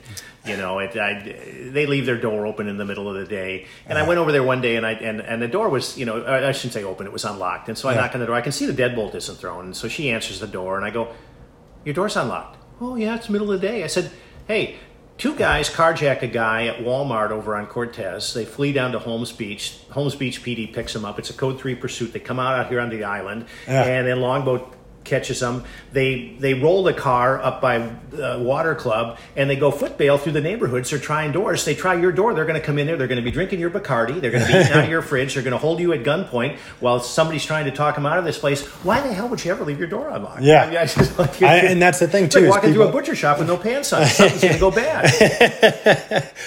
It's true because my in-laws, they do this. They live in South Venice, which South Venice isn't like the safest place in the world. It's, you know, they don't live in like a shit part of it or anything. But again, it's like, do you know how many shit bags are around here? Like that are just, like you said, the majority of the vehicle burglaries that I work are because people leave their doors unlocked. Right. Yeah, and it's like, you don't think people are doing the same thing for houses? Like I just, it's hard for me to feel sorry. It's funny you say that about the Longboat Key. That was just a scenario. Right, but I'm saying just a couple weeks ago, actually, I got requested. Manatee requested me up here because it was a legit home invasion robbery type thing but there was no reason. Like at least when I left, they still didn't have a reason for why this guy went into this particular house. But it was literally like an Airbnb. Like there was a whole fam. Like there was like 12 people staying in this house. Right. And like the lady came and it was probably 10:30, 11 o'clock at night. You know, it wasn't super late, like early morning or anything. And this lady came out of the one bedroom to get a drink of water or something in the kitchen. And there's a Mexican dude standing in the kitchen and they startled each other and dude runs out and they're like, what the, like, and so, I mean, I tried while I was tracking for him, they actually, they had shut down the ends and, I had Manatee was with me, Longboat Key. For anyone that's on Longboat Key, I'm sorry, and I'm not trying to badmouth them, but they were definitely in the loop on what to do because they were kind of like, this doesn't happen out here, you know, really. And supposedly they were just, yeah, and, until it does. So Manatee was with me. We're tracking, trying to get a helicopter up. And one of the guys that was out, so they, what it was is Longboat Key had actually gone out with a suspicious vehicle parked on the roadway, like literally half a block from where he walked into this house. Coincidence there? Yeah. Well, so Longboat Key called it out or whatever, and Manatee was listening to their street crimes unit. They recognized the vehicle from earlier in the day. And so they started that way, and then all hell broke loose, you know. And but while I was tracking, so these street crime guys are rolling around. They see a an Uber driver or Lyft driver. Like, she had the little light in her window. Right. Driving. And they had like a little checkpoint going at the north end of the island. And she comes up and she's like, hey, she was former law enforcement. And she goes, I'm picking someone up at a weird address. Are you guys looking for somebody? Because it wasn't like a home. It was just like a random. Impressive that she connected the dots. Right. And sure as shit, it ended up being him and two other guys that the street crime guys were looking for. So they did like a little, you know, more or less a felony stop, you know, like they didn't let them get in the car, I guess. But they waited until she was like pulling up to pick up, and then they rushed them. But why people don't get this. They think that, I live in a safe community, none of this stuff is going to ever happen to me, until it does. Right. And that, you know, and there's a certain amount of satisfaction that you get from feeling you're in control of anything that's survivable. And with the right amount of training and the confidence that comes from that, and, you know, you do have that ability to walk through situations and not really have any fear. You know, I had some neighbors, well, you know, you always have a gun with you. Yeah, I do. Mm-hmm. And they're, well, what are you paranoid about? Well, nothing, because I have the gun with me. You that's know? That's like saying, why do you have a fire extinguisher? Yeah. Are you worried there's going to be a fire? Put your seatbelt on? What are you expecting, a crash? Yeah, you know, it's like, yeah. You got a life jacket on your boat? You know, exactly. I am. Fighter pilots have parachutes. I mean, it's all that kind of stuff, but...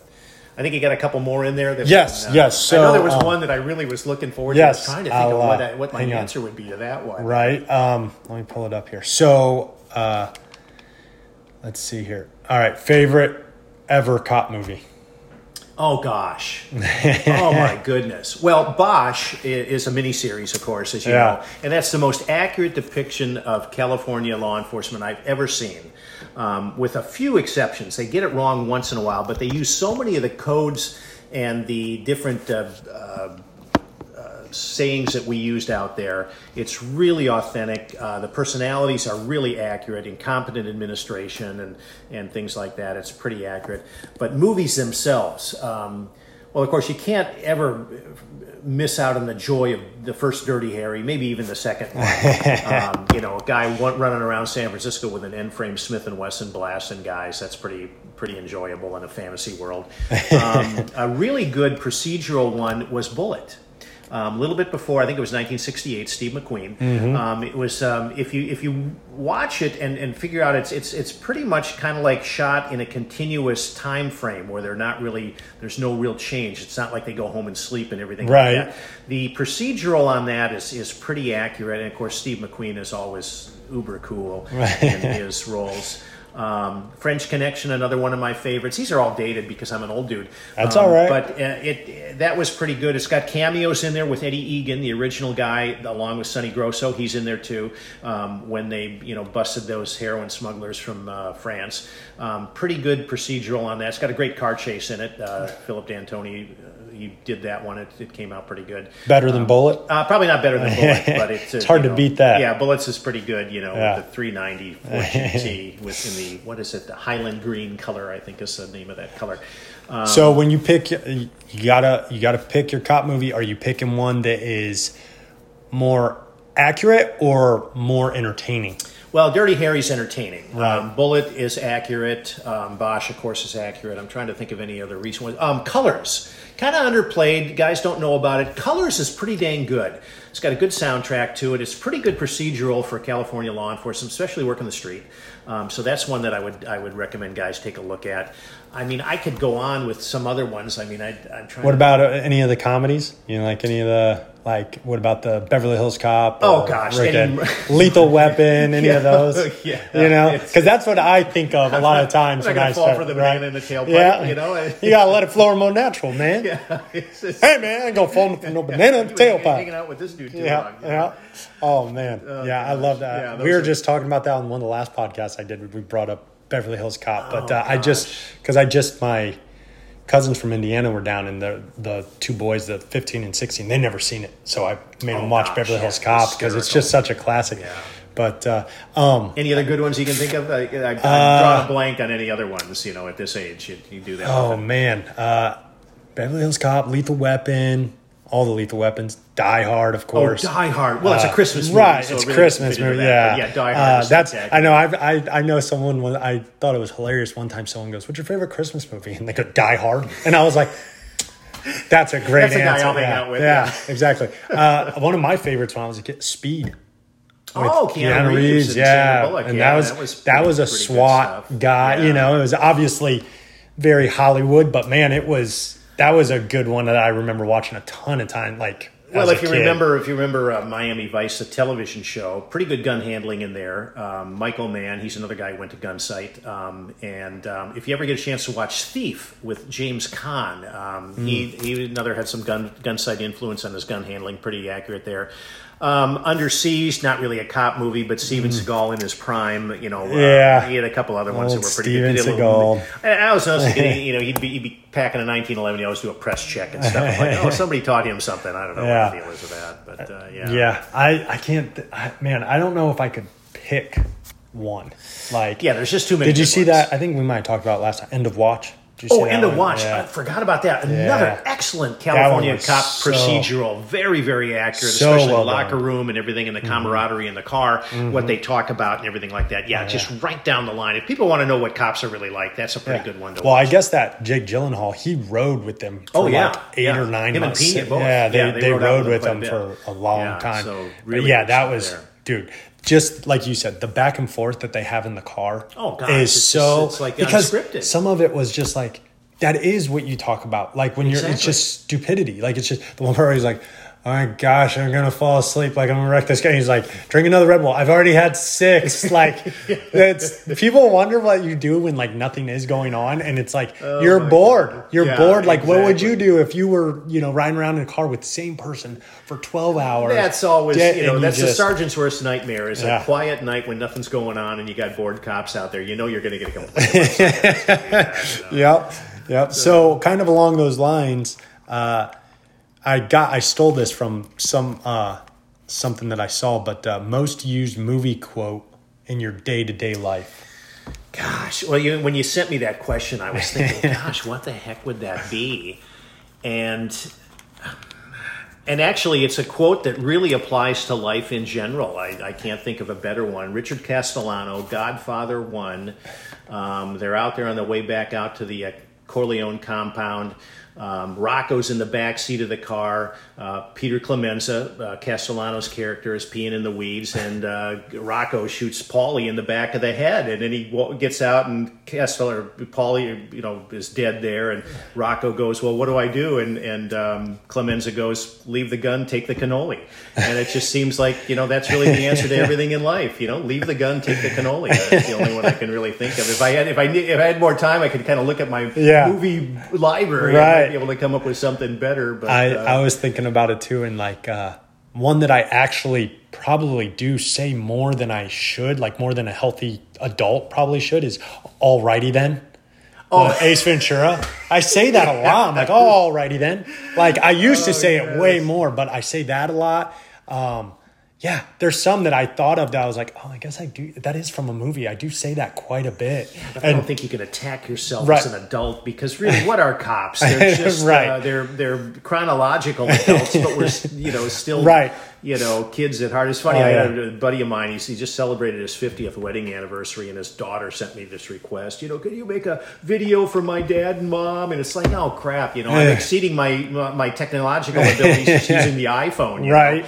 And so I do this video, and I try to send it. Of course, it won't go through; it's too long or something like that. But I remember we were talking in there, and I said, "Well, it's 50 years has gone by, Roger. You and Cindy are married, and it's great, and all that stuff." And I'm thinking back 50 years ago, I was 15. 15. I was thinking about riding motorcycles, shooting guns, and being a cop. And here we are 50 years later, I'm thinking about riding motorcycles, shooting guns, and being a cop. I mean, something just never changed, you know, it's just kind of the same way. So that's funny. It never leaves you. Those of us that really liked it. It's just interesting. There's so many guys we worked with over the years that didn't like the job. And it's like, why did you take it? You know, right. Well, I talked about that and again on the podcast with someone is it's like, if you hated someone, leave. Yeah, get the hell out. Just leave. Yeah, like, I get it, man. Clear the space for a guy who wants it, you know? Just leave. I get it. Like, don't be miserable, man. Like, life's too short to just be miserable. Oh, my gosh, yeah. You know?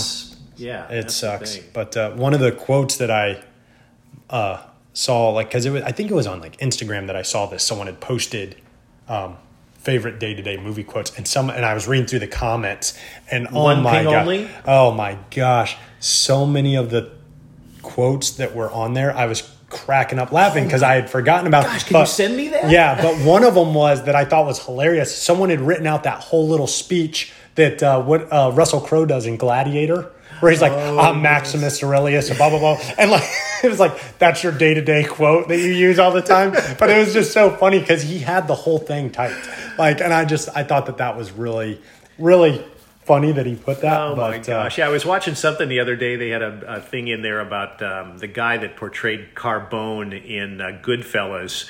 And then the comments came in, it took 3 days to thaw him out. And somebody else said, get that coffee to go or something. It's just, oh, my gosh. The comments on all that stuff, especially Grand Thumb, if you read the comments when you're watching Grand Thumb videos, some really good stuff. Like I said, I'm still figuring out before we started the social media thing because I'd been off of it for so long. And I was watching, it was actually that guy that I was telling you about from Effective Fitness. He was doing a live one where like people can ask him questions live. Like they send in a message and he can answer it while he's like, it's almost like he's FaceTiming all of Instagram, like anyone that's following him or whatever. And some of this, like I texted him and I was like, man, Good on you, like for having patience with people. That was the cool thing is like he's no longer a cop, so he can tell somebody. He's like, fuck off. Like he can just tell people that because he doesn't answer to anybody. He's his own. Yeah, there's an entity. Yeah, having this much gray hair, right? Exactly. Age, is you really don't have to give too much of a crap. I mean, you don't want to run roughshod over and hurt people's feelings intentionally, but well, some of the people were saying stupid, like you could tell they were just trolls on there trying to get a reaction from other people. Saying, all BLM or whatever, like stuff. And it's like, come on, man, that's not what this guy's on here for. Right. Like he used to be, he's talking to other cops about fitness training.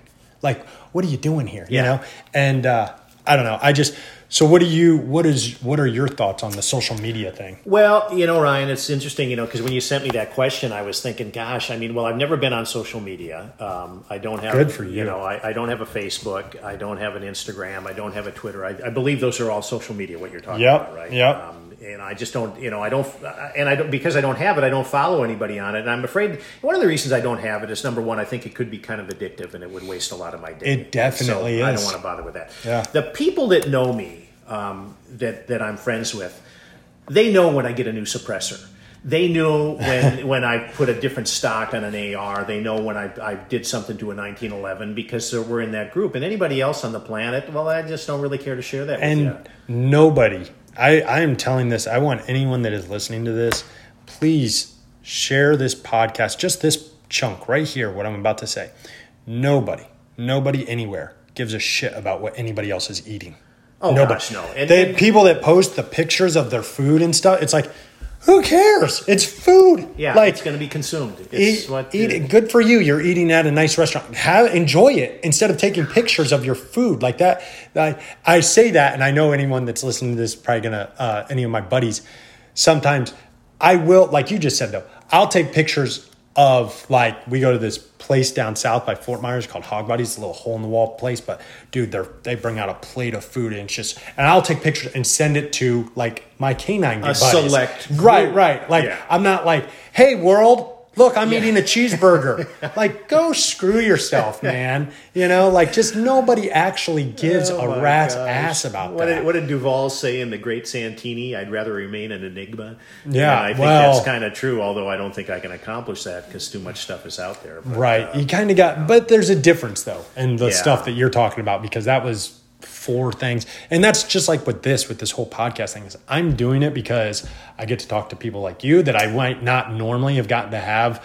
Like, if we sat down and we had just got together to shoot the shit, if I didn't come up with some questions, you know what I mean? We might not cover certain things. The conversation might not be worthwhile. Right. You know, I do this, number one, because you're a young cop. You're a friend of my son's. It's a way for me to relive the past, which, of course, is always enjoyable. But if a young guy can get some benefit out of this, or a young gal, they're in law enforcement, and there's some message that we talked about today, whether it is preparing for supervision or, trying to be the best that you can be, getting your physical and your shooting skills up to the point where you have enough confidence where that you will survive any encounter that is tactically survivable. If we can push you to the point through words that, that's a goal I want to go after. Mm-hmm. And you do that. And even if it's just one person, gosh, that's worth the time that we spent here today. Or even, and my thing is even if like someone's listening to this, and I know there's a bunch of people that do that, they listen to it because they're freaking sitting at their desk typing a report. And they can mindlessly do that while they listen to us bullshit about freaking the stupidity of movie quotes. You know what I mean? Like, hey, if it gives someone a chuckle, I'm happy to do it. But it should be about. So do you think, though, that being said, a lot of younger people that are getting into law enforcement, the social media thing, is it good? I think if you're a cop, realistically, you probably shouldn't have social media. Well, at least as long as if you don't want to put anything out there that people will know you're a cop. Right. But also, if you're thinking about getting into this line of work and you got social media, you got to be really careful about what's there, because it'll be discovered when you go into the hiring process. That could be a big black eye. There is one thing that I did one time. I guess it would be social media. There was a police link, and I can't remember what it was. I think it might have been connected with LinkedIn. And it was, somebody was asking something about testifying in court and how do you respond or something. And I can't remember what exactly the question was, but I was reading all these things. So I commented on it, and it had to do with being, I think they were clipping your answer, trying to restrict your answer on like a complex question, but asking for a simple answer. So you only get like 100 characters to respond or something. And so my response, although it wasn't very popular, is if you're on the stand and you're testifying and they go, well, deputy or detective or officer, what are the following, answer yes or no. And, I would say, well, this is a complex question. I can't give it a simple answer, yes or no, and then there'd be an objection and all the crap and everything like that. But here's another one that they could tuck into your pocket in the back. The oath I took to tell the whole truth conflicts with the restriction you're placing on me on this answer. And use that as as your caveat. Now, you might get a objection, Your Honor, and the judge might go, sidebar, and they'll go crazy. But, the thing is it sends that message to the jury that they're trying to hide the truth from the jurors, and you're not going to have any part of it. And they really, I don't know what they could do to you, because you're not out of order, you're not insubordinate, you're not disrespectful. And you're not refusing to answer the question. You want to answer the question. I want to answer this question, but you're trying to only get something that you don't. Correct. And so maybe that's something that would help somebody out there. I mean, I got a whole bunch of comments from guys, oh my gosh, and this was like 6 years ago. And I don't think I've ever been on that site since, but I just, because I got busy. And that's another reason I don't have time for social media. I mean, we got this today. I've got, my days are always stacked with things to do. And that's great, because I realized since I got that, though, I haven't been reading as much. Like, I think what it was, though, is I was reading a book that was, it was more like a self-help book. It was that Rich Dad, Poor Dad. You ever read that? It's a good book, great book. But I was like towards the end of it, and it was kind of like, what's the right word? It was a little like redundant. It was kind of like repeating itself. And I was kind of like struggling to get through it anyways, because I was like, I was just bored with it, and I was like, okay, I got it. But I'm one of those people that I don't like to start another book unless I finished the book. Yeah, that's an anal feature that I like so much about you. Yeah, I take that wrong. Right. But I realized, like, you know what? Kind of like we were talking about before the podcast, though, is I can read. I could probably do pretty good at reading a fiction book and a nonfiction book at the same time, because they're not gonna the information's not gonna supersede it, and it's better than being on that freaking scrolling on the social media. Yeah, because exactly. Don't get me wrong. I think there are some good things about social media. The nice thing that I learned, so starting this, I started it just for the podcast, the Instagram, was I'm not going to follow any people. Like I don't follow any like friends or family or anything like that. I only follow pages that are either funny, like I find something that they're doing amusing, or it's a cop thing. So like I can learn, again, like that police post I follow because they post a lot of videos and it has like training references off of it. Or I follow one that's called Nature is Metal, and it's just crazy posts of like animals, like National Geographic type photos of animals killing other animals and stuff like that, and shows these crazy videos like safari and stuff, and like it's just real life. And so like some of it is just entertainment value to literally mindlessly stare at, but I'm not going to follow anything negative. Like I don't follow any political stuff. I don't follow any people because I don't care about what people think. Right. I want a funny video to watch, or I want a... It's an escape. Right. Like an extreme... the other one that I follow is like extreme sports. And it's just these crazy freaking Russian wingsuit kids doing... Yeah, and like doing parkour and stuff on these buildings and all. That I can... Because again, I don't get anything. Like there's no negative. I don't want any negative. There's so much negative out there just ready to just infiltrate you. It's like, yeah, I get that enough on a day-to-day basis doing my job. I don't want that if I'm like you said, I'm just trying to zone out. I don't want that. Well, and you know, when you're looking at, you know, like extreme sports videos, whether it's wingsuit flying or guys, you know, on mountain bikes or, you know, any of those things, you know, skateboarders or stuff like that, you know, you think about the incredible talent that those guys have for that narrow specific category there. And what it does is it represents excellence. And, you know, the thing is when you're striving to be the best you can be, you have a desire to devour excellence in whatever flavor it comes in, whether it's marine architecture or, you know, residential architecture or something like that. You know, this is something that, you know, I didn't have when I was younger. Maybe I had it, but I couldn't quantify it and understand it. But excellence in whatever flavor is always enjoyable. Yeah. That's so funny you said that. Resonates so well because that's exactly what it is. Because every time, especially those extreme sports ones where I'm watching these guys do these incredible things. Yeah. And I'm like, skateboarders, rollerbladers, like these guys that are doing these crazy flips and tricks. And I watch it and I go, every time I watch them, I'm like, I have the thought in my head of, I go, wow, I am not a very impressive person in comparison to like their skill. You know what I mean? But that's you're exactly right though. It's because I'm thinking to myself, what am I doing to get better at my craft? You know what I mean? Yeah. You have to look at your role models, and, you know, here's a couple of them that, you know, for the younger guys that, you know, like you, that, you know, are really good to look at. Laird Hamilton, for people that aren't familiar with him, big wave surfer. Oh yeah. Of course he does other things. Very impressive guy in all aspects, just incredibly impressive. Any of his books are really good. There's another, a couple of shout outs on a couple of books, cause you brought it up. Cowboy Values, is a book that my son picked up years ago. It's an incredibly good book. It just has a great message to it. The two books from Kyle Lamb, Green Eyes and Black Rifles, and then Stay in the Fight. The Green Eyes and Black Rifles has to do with running the carbine, and the Stay in the Fight has to do with running the pistol in a tactical environment, both by Kyle Lamb, another super stud in my book, who really puts it out there well in print for a purely enjoyable read. And I know some people maybe aren't too thrilled about this, but it's Bill Vanderpool's book, Guns of the FBI. And I mean, some people, it's the FBI, you know, famous but incompetent. Well, maybe some of them are, but I worked with some great FBI agents over the years, some spectacular ones. One in particular, Jeff Reinick, he wrote a book In the Name of the Children, I think, a great read on working pedophiles for the FBI. But Vanderpool's book on Guns of the FBI, if you're a gun guy, it traces the history of the gun usage in the FBI.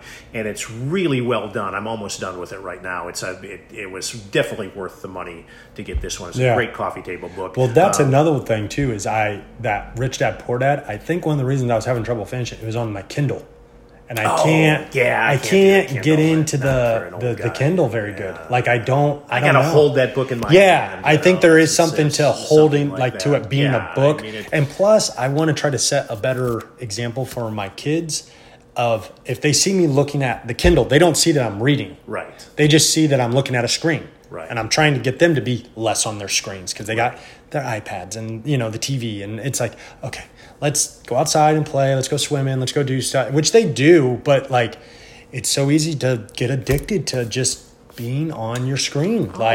So bad. I've started doing the screen time the lockout. At the end of the week? No, the lockout. You can lock your apps down at certain times of the day, so that you can't access it. Like, you can still get text messages and phone calls, but you can't access social media sites and stuff like that.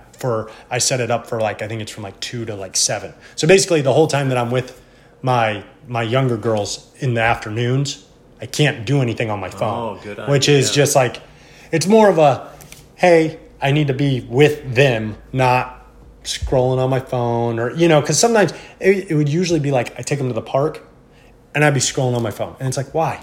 Why am I not just playing with them at the park? You know what I mean? It's just, it's laziness on my part to not go do something. It's a distraction, and there's good with it, but there's some bad with it too. It's definitely, I don't know. There's pros and cons, I guess. But so one of the other questions I had for you, and this would be interesting because you were out there in California. What do you think about the legalization of marijuana? Well, not a big fan, and I kind of fall into Ben Shapiro's camp on marijuana. I find people that use it kind of irritating in a way. I mean, I'm just not. We were setting up this morning, and you asked about you brought some whiskey and stuff like that. Well, number one, it'd be too early to drink. I mean, it's never Jimmy Buffett says it's 5 o'clock somewhere. I get that.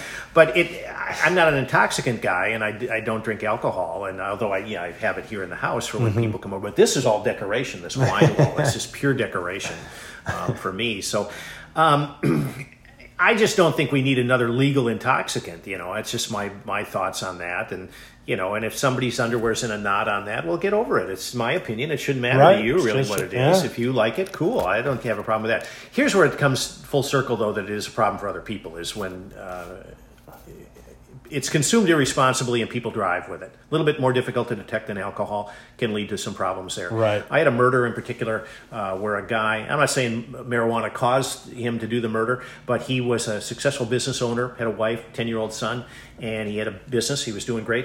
And he just fell in with a bunch of potheads, and they were partying all the time and smoking dope and everything like that. He was trying to get out of his marriage. His wife was throwing obstacles into it. She wanted to make things work, kudos to her. And he ends up killing her. I've got the audio tape from the 911 call. She's calling on a cordless as she's running across the street. I think you were telling me this the last time. Yeah. And you can hear him gun her down as she gets to the neighbor's front door.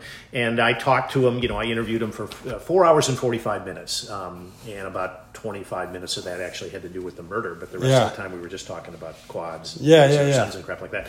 But raising your son is not crap, but I mean stuff like that. Right. So, but anyway, in a nutshell, my thoughts are, and this isn't a professional diagnosis, but I'm thinking if he would have just led a good life and not gotten involved in the intoxicants in this crowd, maybe this would have never happened.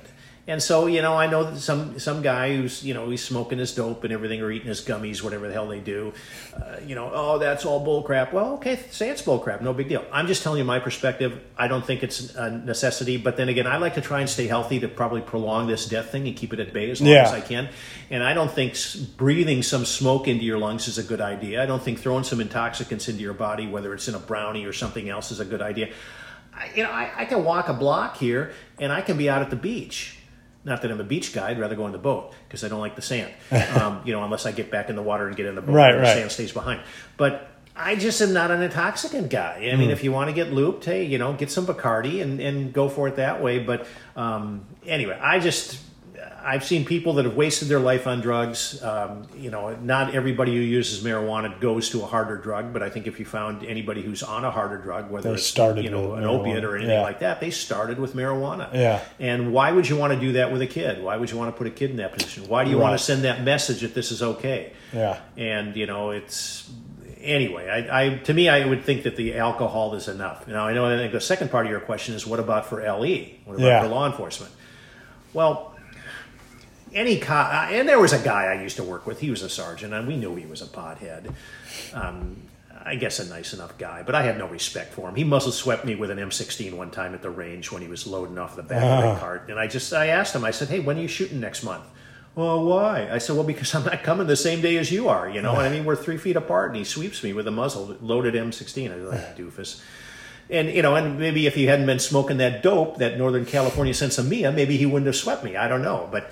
It I just don't see anything good in it. I mean, if you've got a health issue and that's the only drug on the planet, which I'm not a pharmacist, but I find it hard to believe that the only thing on the planet that could make you feel better is marijuana. Well, okay. I mean, I'm not going to get in the middle of your medical stuff. Don't get into the middle of mine. Of course, It's a pretty boring story on mine. At least I like to think so for the moment, unless there's a tumor I don't know about. But yeah, I think any cop. It's not decides, a tumor. Yeah, not a tumor. Oh, there's another cop movie. Oh, gosh, dang it! We forgot that one. Yeah, that might take away from the cannoli. But I think with the and like I said, I'm an old school guy on this stuff. If you're a cop and you think you have to smoke your ganja, well, you ain't a cop in my eyes. I mean, I really don't see, there's alcohol if you need to take a break, but gosh, go out in the ocean and enjoy the waves. Yeah. Do you think, so kind of playing devil's advocate here for all those stoners out there, would you say though, at least me personally, and I've discussed this before, I think though I've had way more issues dealing with people on alcohol than on marijuana. Oh, absolutely, yeah. Because of the legality of alcohol and it's more prevalent, right? But I think if you open up the floodgates to the marijuana, again, it's going to be a little bit more difficult to detect. So you're going to have an issue that comes with that when it comes to driving. And is somebody going to show up to work? When they've smoked it, you're not going to smell it on their breath. And find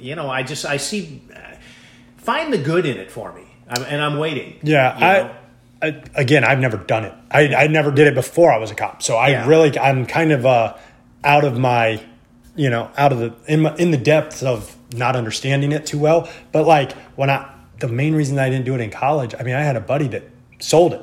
He was basically a dealer and great guy. He freaking one of my best friends. But I just never did it because honestly, I was worried that I was going to enjoy it so much that that was going to be something else that I spent money on. Right. And I was broke. I could barely afford money for beer. Yeah. So I didn't need two vices. You know what I mean? Right. So yeah. Here's my thing with it is I think just kind of what we were talking about before the podcast though, is you have to recognize what it does to you. Just like some people shouldn't drink. Yeah. They shouldn't drink. Exactly. Not because they're angry drunks or they get in fights or whatever it is, they shouldn't drink.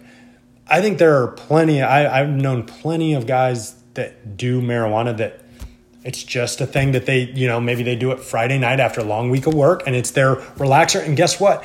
The main thing that I would say for, I don't know about health benefits, but especially with the edibles now, there's no hangover the next day. There's no impediment in your, your mental thought process. The way alcohol kind of it does stuff to your liver and does stuff to you. It's like putting poison in your body. Oh yeah, it is poison. Marijuana, they've shown that it kind of actually helps with a lot of receptors opening up and all that stuff. So again, a lot of this information that I've gotten is like Joe Rogan, because he's such a huge pothead and I listen to his podcast. He talks about it all the time and he's such a health nut. I think if I were to ever do it, I would do the edibles because I don't really want to smoke something into my that into my lungs. I can't, like you said, I can't imagine that's too good for you. But I kind of get the idea of. I had someone talking to me about it one time that made a really good point. They go, so here's the part that's confusing to me. Say, like I said, someone comes home Friday night. You've had a long week at work. They want to, and this isn't a cop. This is just someone, right? They want to unwind, they smoke a joint or they eat an edible, right?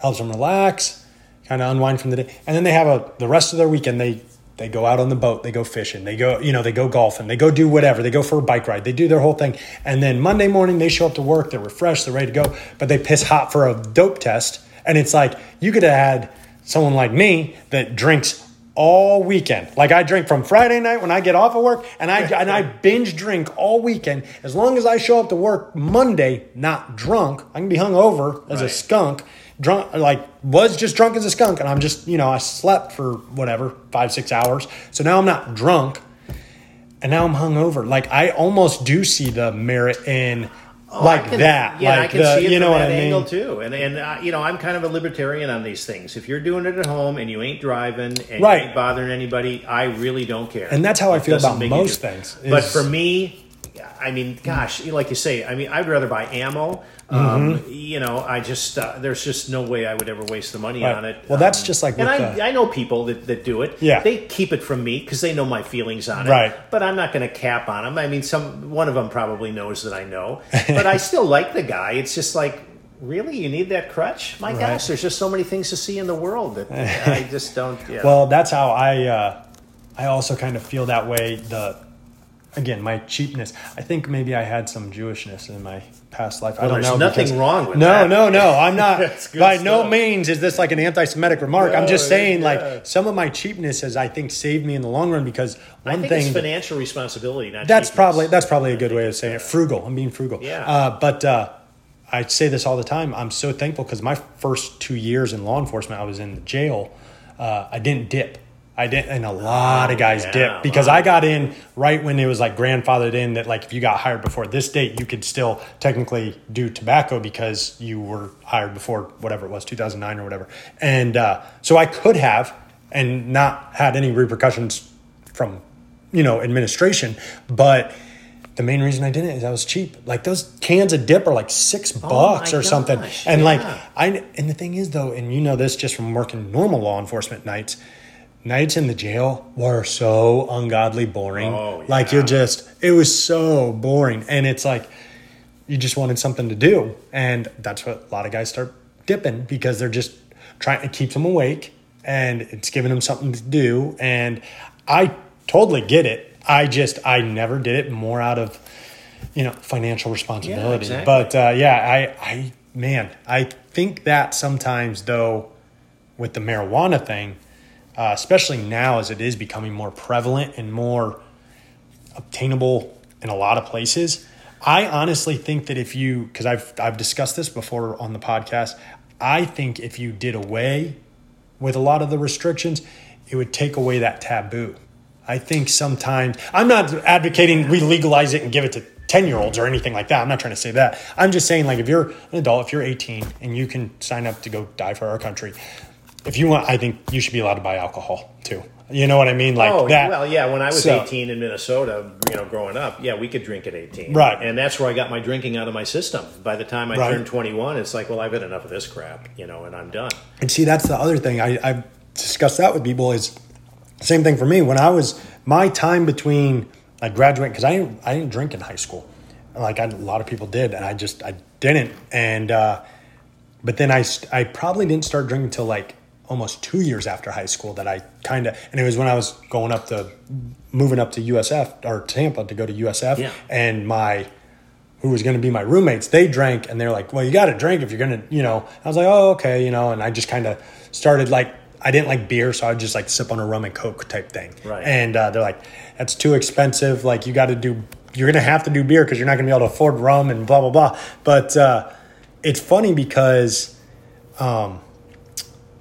like you said, I drank so much in that short window of 19 years old to 21, 22 exactly. That like I enjoy drinking now, but I'm not like drinking like to get annihilated. You know what I mean? Like I like having a few drinks. I like getting having that little buzz and then that's it. Like I don't need to drink until I'm throwing up. Like I'm good. See, to me, the only purpose to drink alcohol for me would be just to get hammered. And I just don't like the hangovers. Right. And I don't, I got some stuff over there that, tastes okay. I think I got some Johnny Walker Black in there or something that, it does taste okay. Right. But only if I can't chug something without it blowing out of my nose, I know it ain't good for me. Right. So that's why I don't drink that stuff. I get But, a 7-Up and an orange juice mixed in a tall glass, people think I'm drinking a screwdriver. They don't give me any crap.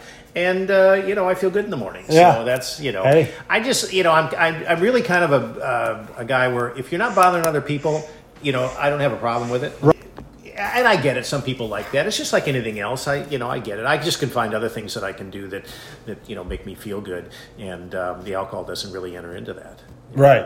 I get it. And that's exactly how I feel about most things as well, as very libertarian. If it's not bothering it, if you want to go and smoke until your house is filled with smoke and you are high as you're on another planet, go ahead. Same thing if you want to drink yourself to death. You can do that as long as you're not hurting anyone else. Right. That's my thing is like as soon as you get in a vehicle to drive or as soon as you like start robbing places to fuel your habit. And that's really the problem comes in with all of the drugs is when you have to turn to violence to supply the habit. That's the problem. But if somebody wants to use meth, think it's a pretty big mistake. I've seen the effects of it. Exactly. But, you know, if that's your thing, I get it. You know, it kind of goes along with that my body, my choice. Yeah, and I get that. You know, I just know for me, it's not something that's acceptable in my lifestyle because I just don't have a use for it. Yeah. And I like Rogan. I think Joe's pretty good, but I disagree with him on a lot of the intoxicants because I just don't see a purpose for them. To me, there's enough high in life. You're searching excellence in any number of things, or you just get surrounded by the salt water, and when it's warm, and you put a mask on, and you're looking at the fish or something. I guess that's not everybody's bag. I get it, but a hike in the Sierras, there's any number of things you can do to really enjoy life, and I can enjoy it more without the intoxicants. But if that's your thing, well, okay, just you're not doing it in my house. If you do it in your house, just stay in the house. Right. Well, I'm surprised, but I think we got through all the questions that I had. Let me see. I think we did pretty darn close to it anyway. Let me double check here. But you got anything else that you wanted to discuss? Well, Ryan, thanks again for wanting to have me on this thing. Yeah, I mean, these absolutely. Are always enjoyable. I'm sorry it was such a big gap between. No big deal. It wasn't like I was sitting here at the table. When's Ryan going to call? I got stuff going all the time, which is a good thing. Yes, but if you ever want to do another one, maybe we'll put together some questions that would be beneficial to young cops. Yeah, and we can talk about that. There's one thing. I think a mistake that the sheriff's office down here makes is this. We had seniority shift bidding out in California, where if your shift bid is based on seniority, and we had 4-month deployment period. So every 4 months you do a shift change, and so if you wanted to come off of nights and you had enough seniority, and usually it wouldn't be that much, 2-3 years, you could go to days for a rotation or something like that. If if there were things that worked for your family and things like that, and that's one thing that I think they're kind of missing the boat on down here is they don't have a system like that.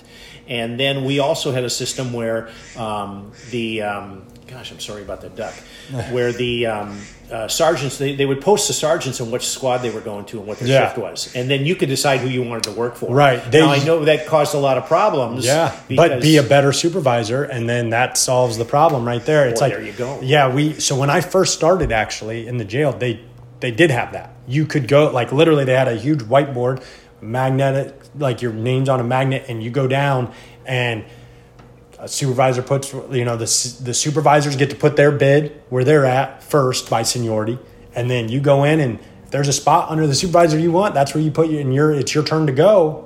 They call you down by ID number, and you get to put your bid in. And the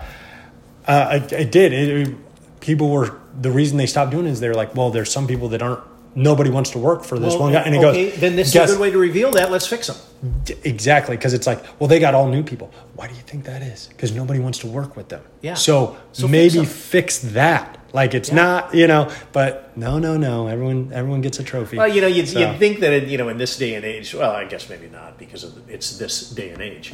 But in this occupation, I've never understood this hurt feeling crap. Oh, I know. It's so funny. My goodness, you have a visual trauma horror show fairly frequently in this occupation that sticks with you the rest of your life. Mm-hmm. The smells that you have to smell, the words that are directed at you from people that you don't care to deal with on the street. But then you walk into the office, and then somebody says a joke that you don't like, and my feelings are hurt. I got to go to HR. It's right.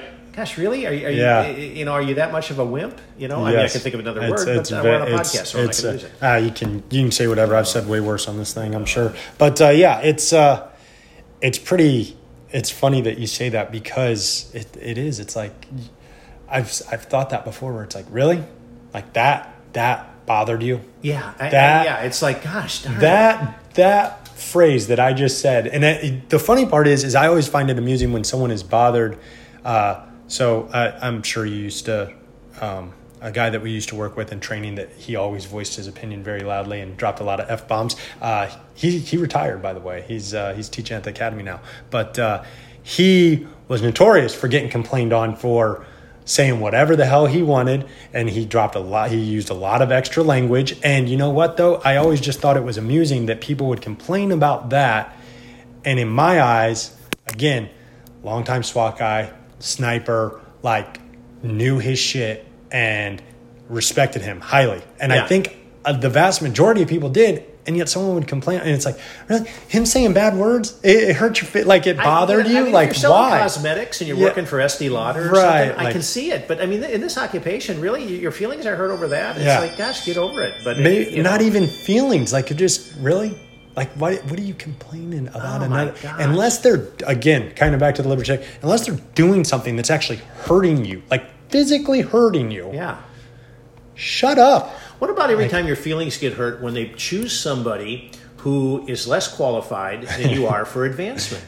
And nobody seems to worry about your feelings when it comes to that. Yeah, no one's checking those feelings. I mean, there's where your feelings get hurt. Yeah. She's like, what is the deal with this? But, yeah, I just never understood that on, having to get worked up about things like that. It's just like in this occupation, this is what we're reduced to. Well, and that's the thing, too, is this occupation, it's definitely a changing. But, a little bit, but we're right at 2 hours, so we'll go ahead and wrap it up. Thank you so much, John, for coming on. I really appreciate it. And I'm sure we'll probably do one again if you can squeeze me into your busy schedule. We'll try to do it.